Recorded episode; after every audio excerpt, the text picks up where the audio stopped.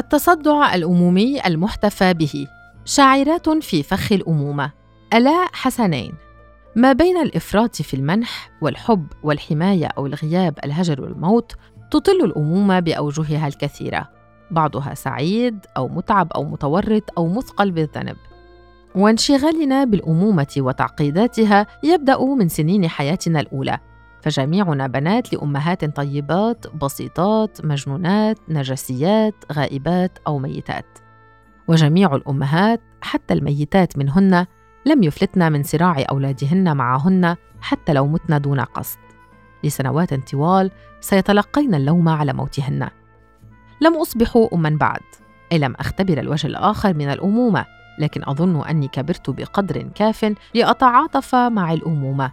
أفهمها وأسامحها وأتوقف عن لومها لكن باعتباري بنتا لأم لم أنجو أيضا من الإحساس بالذنب ولم أتوقف عن التساؤل إذا ما كنت قاسية مع أمي أو كنت طفلة صعبة ومتعبة وإن كانت مراهقتي جارحة وقاسية. فكم مرة أبكيت أمي بسبب رغبتي في السفر والسهر والمبيت خارج المنزل. كم مرة ظننتها أما شريرة لأنها لم تخضع لرغباتي أو لأنها حاولت دون جدوى أن تجنبني الأذى ولو بإفراط أو قسوة. أعيد الآن قراءة بعض قصائدي التي كتبتها باكرا في السابعة عشرة مثلا كتبت ليس لدينا أمهات بل خطايا. حصى فوق الدروب وملح فوق الجروح القديمة. ثم ينمو الذنب مرة أخرى. يتضخم كديناصور بتعبير إيمان مرسال. وأتساءل بماذا شعرت أمي وهي تقرأ هذه القصيدة؟ أو كيف شعرت وهي تقرأ؟ لكن أمي جعلتني صندوقا خشبيا وأخذت تكدس الأحزان في قلبي. ليتراءى لي أن جميع مرايا الأمومة التي خبرتها على الأقل جارحة ومؤلمة. فباعتباري ابن عاشت طويلا مصابة بجرح الأم أدركت مؤخرا أن أمي مصابة بجرح الأبناء أيضا. وقد تكون جراحنا امتدادا لجرحها الأصلي المتوارث كأم لبنات وابنة لأم هي ابنة أيضا لأم أخرى. ما أعرفه أننا نختبر طوال الوقت أشكالا متعددة من الأمومة فنحن نهرب منها وإليها. ونحن أمهات وبنات في الآن ذاته. لذلك صراع الأمومة داخلي وخارجي. ممتد وغير متجاوز ولا أحد ينجو منه لأن لا أحد لا أحد إطلاقا مولود بلا أم. ولأن الأمومة وجراحها شغلتني باكرا. ولأن الشعر كان وسيلتي وفي اكتشاف هذه الجراح نبشها مداراتها والتعبير عنها. سألت شاعرات عربيات من مصر وسوريا والكويت هن بنات وأمهات أيضا تشغلهن الأمومة والبنوة وينبشنها بالشعر أيضا ليكتبن عن تجاربهن. نسرين أكرم خوري شاعرة سورية تقيم في إسبانيا كتبت في بدايات تفشي الوباء كنت حاملا بابنتي ولم يكف الأصدقاء عن إرسال الدراسات التي تفيد بأن الحامل ليست من الفئات المعرضة للخطر.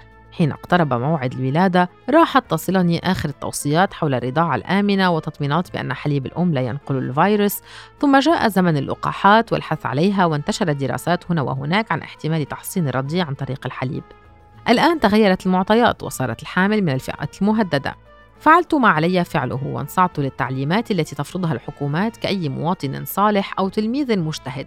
بل وبلغت إلى حد صرت معه أقلق على الصحة النفسية لعائلتي بسبب العيش وفق هذه القيود والعزلة. كل هذا لم يمنع الفيروس من الوصول إلي. لم أتخيل أن الأمر سيكون بهذه الصعوبة. أن تمنعي نفسك عن ضم طفلتك إلى صدرك. لم أعي أنني أقبلها ألف مرة في اليوم حتى صار ذلك ممنوعا. منذ عام ونصف العام لم أعد نسرين. صرت أم ألمة.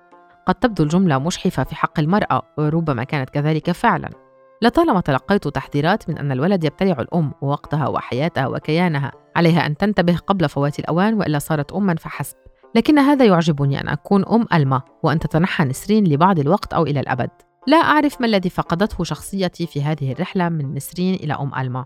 حين اشتغلت العام الماضي على مجموعة الشعرية الجديدة كان القسم الأكبر معنونا باسم قصائد ألما. كانت ابنتي داخل القصائد تخطو خطواتها الأولى على إسفلت العالم بينما أنا أعود إلى بيت جدي الذي يبدو أنني لم أخرج منه. هي تمشي خطوة نحو الأمام وأنا أعود خطوة نحو الذاكرة وكأن الأمومة مراوحة بين الزمنين. تسقط مني أمور وألتقط أخرى في الطريق مثل أي عصفور يجمع بمنقاره قشا لعشه الجديد. أنظر إلى ابنتي من بعيد أو أقترب منها بحذر. أدير لها أغنية تروقها تبتسم لي اؤدي حركات هزلية تقهقه. أرسل قبلة من تحت الكمامة وتتمزق معدتي من عزم الشوق. أرجح أنني التقطت العدوى من ورشة كتابة حضرتها. كانت بعنوان الكتابة مع القيود. تبين أن القيود المقصودة تتعلق باللغة الإسبانية. كتبت نصا كتمرين وكان القيد هو باليندرومو. يعني أن أستخدم في نص عبارات أو كلمات تقرأ في الاتجاهين بالمعنى ذاته أقلب اسم ابنتي فيصير أملا. أقلب معنى اسمها يصير شجرة حور. أقلب حياتي فأجد أن باستطاعتي قراءتها بالاتجاهين. يتصل والدي كي يسلي عزلتي. أنتبه إلى أنني منذ أكثر من سنة أحدث عائلتي بينما عدسه الكاميرا موجهة نحو ابنتي. أما الآن فها أنا أقعد لبعض الوقت في عين أبي. أرجوح وحيدة في الحديقة القريبة من المنزل أنتظر أن تفرغ من الأطفال. أضع ابنتي في حضني وأدفع بساقي نحو الخلف. مرة مرتين وهوبا! قدماي تصلان إلى شارع الأمريكان في اللاذقية أما رأسي فيعود إلى شارع إيطاليا في أليكانتي. أغمض عيني وأترك جسدي يتأرجح بين قارتين بينما يطول شعر الطفلة وتظهر في فمها أسنان صغيرة وتتعلم كيف تقول كلمة بيت بثلاث لغات وهي في حضني. ألاء فوضى شاعرة مصرية تقيم في الرياض صدر لها ديوان بحة بعواء ذئب كتبت عن تجربتها مع الأمومة وانحصار الذات الكاتبة في مقابل الأم. عند نقطة ما أدركت أن الكتابة توقفت وأن الحياة لابد وأن تسير للوراء. بجوار طفلة نائمة أتتبع تنفسها وأنظم ساعات الرضاعة. أستبدل الحفاضات وأراقب نموها. النمو الذي أنا مصدره الوحيد. أتتبع الحكاية كل مرة أتناول فيها قياسات ابنتي لأدرك أنها تنمو بشكل طبيعي وطعامها الوحيد هو حليبي أنا. حينها تحسست جسدي للمرة الأولى بعد الحمل والولادة وشعرت أن أعضاءه تحولت لتصير أكثر تطورا.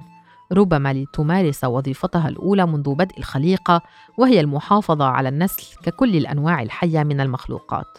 هكذا تحولت لآلة ميكانيكية تتابع أعمالا يومية بدون تفكير أو عاطفة. وبدا لي أن الحياة ستسير على هذا النحو.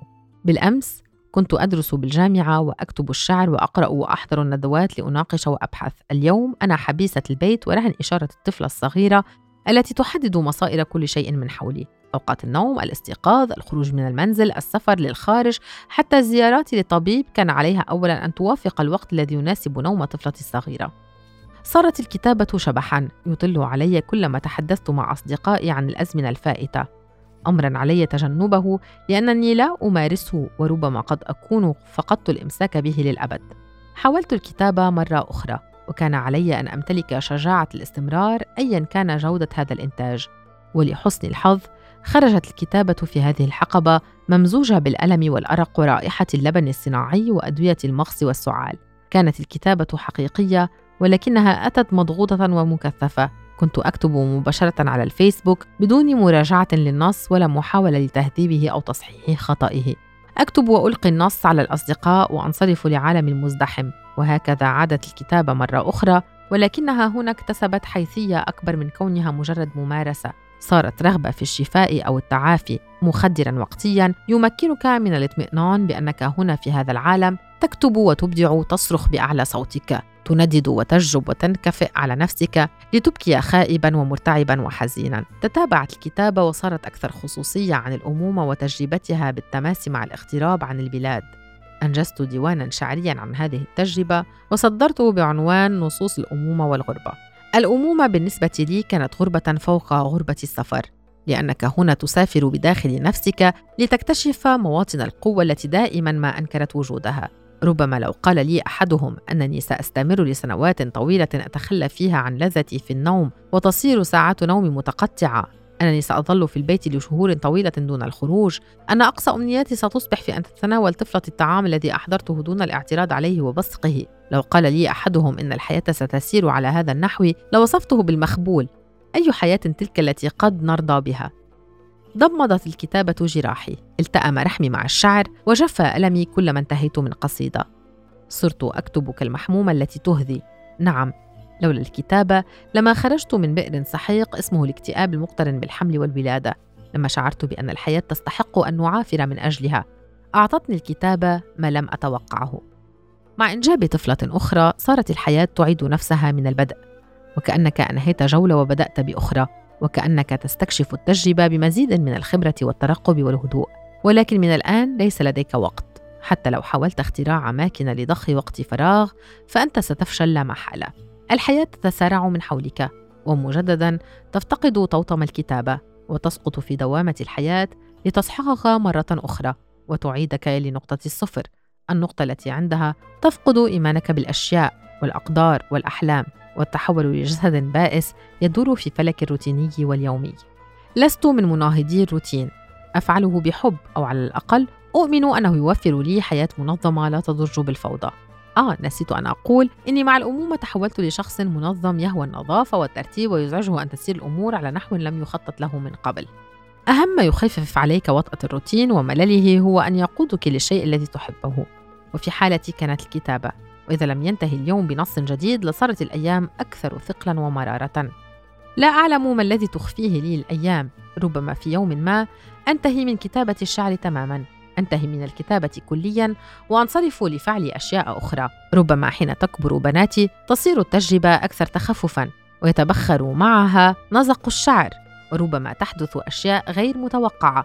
ولكن أهم ما أوثقه هنا أن الكتابة كانت اليد الحانية التي مدت لي لتبقيني على قيد الحياة. على الأمهات أن يمتن بعد أن ينجزن واجباتهن المنزلية بعد أن يفتحن النوافذ ويهتكن أعشاش العنكبوت بعد أن يرتبن أدراج الثلاجة. أخضر بجانب أخضر ويابس فوق يابس. على الأمهات أن ينهضن قبل الموت بدقائق ليتخلصن من كسرات الخبز المعفن وبقايا الزيت في المقلاة وآثار الدموع على الوسائد. عليهن أيضا أن يستبدلن الشراشف. على الأمهات أن يصرن أكثر كرما في استقبال الموت. يطبخن وجبات تكفي ثلاث ليال بعد موتهن. لابد أن يجد المعزون ما يضعونه في بطونهم بعد أن يمتدحن نظافة ست البيت وأنها يا للحسرة كانت تخطط للغد. على الأمهات أن يصرن خفيفات لا يتناولن عشاء الليلة السابقة يمتن في الصباح الباكر بعد أن يذهب أطفالهن للمدارس يمتن في الظهيرة بعد أن يرضعن أطفالهن يمتن في العصر بعد أن يغسلن مواعين الغذاء يمتن في العشاء بعد أن يحممن أطفالهن. على الأمهات أن يرتبن العالم ثم يرحلن في أي وقت. وفي نص كتبته الشاعرة الكويتية عائشة العبد الله عن تجربتها مع الأمومة. الأمومة مؤلمة وجارحة جارفة مثل نهر حادة مثل قلب مكسور قلب يربي الخوف ذنب يكبر ويصير تنينا. يلاحقك أينما ذهبت ترقدين معه وتقفزين بلا توقف. تعلمين أنك في كل قفزة تفقدين شرفة من روحك. تعلمين أيضا أنك لو توقفت لحظة ابتلعتك نيرانه. تعرف الأمهات كيف تتأرجح الأزمنة في كفوفهن؟ كيف تكون النهارات معتمة ومربكة؟ وكيف يصبح الليل مرآة لقسوة الضمير؟ وكيف يمشين على أطراف الذاكرة؟ يحاولن اقتلاع رؤوسهن من الماضي يصفقنها في الجدار أو يخبئنها تحت السرير ثم تغافلهن فجأة. مثل حكايات الزومبي التي ترعب أطفالهن. يعرفن أطنان السواد تحت العيون السواد الذي نحاول عبثا طمسه من ملامحنا وفي داخلنا. نألفه كما نألف وجوهنا. نحن نعرف لما الأشياء تافهة حين تقال ولما يعجز أحد عن شرح معاناته التي لا تعني أحدا. وكيف تتسرب أرواحنا من ثقوب التفاصيل الصغيرة وأن شيئا بداخلك يتدفق باستمرار ولا يكاد ينتهي. أن تبحثي عن النوم مثلا تحاولين اصطياده في وسادة جديدة في إغلاق أصغر منفذ للضوء في إيقاف صوت الساعة في تغيير درجة حرارة الغرفة أن يرن المنبه صباحا وكل ما تمكنت منه أن تغمضي عينيك وتتخيلي أنك نائمة فقط. أن يتحول قلبك إلى قشة سريعة الاحتراق ودقاته حبال تتدلى من سقف الغرفة. أن تشعري بالصخر يتمشى على روحك كلما رأيت في عيون أطفالك سحابة وأن صدرك لا يحتمل كل هذا الحب كل هذا الروع أيضا. نعرف أننا نبدو حزينات ويائسات. كل شيء يحيي بداخلنا سلسلة بكاء. وحين يسأل أحدهم عيوننا عن سبب وجعها يبدو الكلام أضيق جدا من دمعة. ولا نستطيع الحديث عن الأمومة دون أن نتطرق لإيمان مرسال وكتابها عن الأمومة وأشباحها. ومن بين جميع أشباحه تقاطعت كثيرا مع ابنها يوسف لأني مثله ورثت البايبولر عن أحد والدي. قلت له لم لا تنام يا حبيبي؟ قال هناك فراشة تطير في رأسي وتمنعني من النوم. سألته إذا كانت هي نفس الفراشة التي قال بأنها تطير منذ أيام في قلبه وتجعله خائفا فقال هي فراشة أخرى. أو ربما هي نفس الفراشة ولكنها تنتقل بين رأسي وقلبي ومعدتي.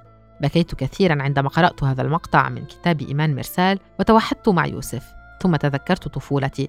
تذكرت كل ما جاهدت لأجل نسيانه وفهمت أيضا ما عشته. أنا أيضا يا يوسف لم أكن أريد أن أعيش ولم أعرف لما. في طفولتي كنت مثلك.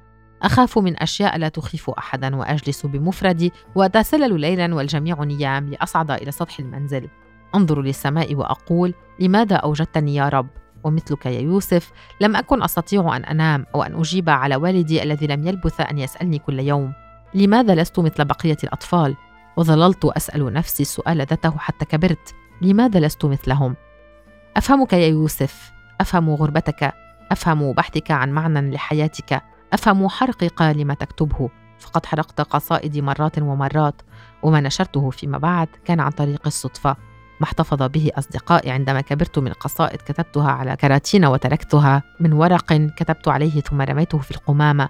وبعد سنوات قالت لي صديقتي كنت أمشي خلفك وأخرج كل الورق الذي ترمينه في القمامة وأحتفظ به. وأظن أني عثرت على الإنترنت مصادفة. أنشأت حسابا على فيسبوك وتويتر ووقتها تخلصت من عادة إحراق القصائد. صرت أكتب هناك كأني أرميها أو أحرقها ولم أكن أعرف أن تلك الخطوة ستقودني لمكان اليوم. لم أكن أيضا أريد أن أعيش. وقد حاولت الموت عدة مرات لكن في مرحلة ما بعدما عدت من هناك أدركت بأنه لا يستحق ما أفعله لأجله وبقيت هنا. ليس لأني وجدت معنى لحياتي بل لأن الموت ليس أفضل من الحياة. وأحيانا عندما تصبح الغيمة التي في رأسي أقل سوادا وأستطيع الإحساس بالنهار أشعر بالامتنان لأنني على قيد الحياة. رغبتي بالموت خفتت مع التقدم في العمر يا يوسف لكني ما زلت أحاول أن أرغب بالحياة.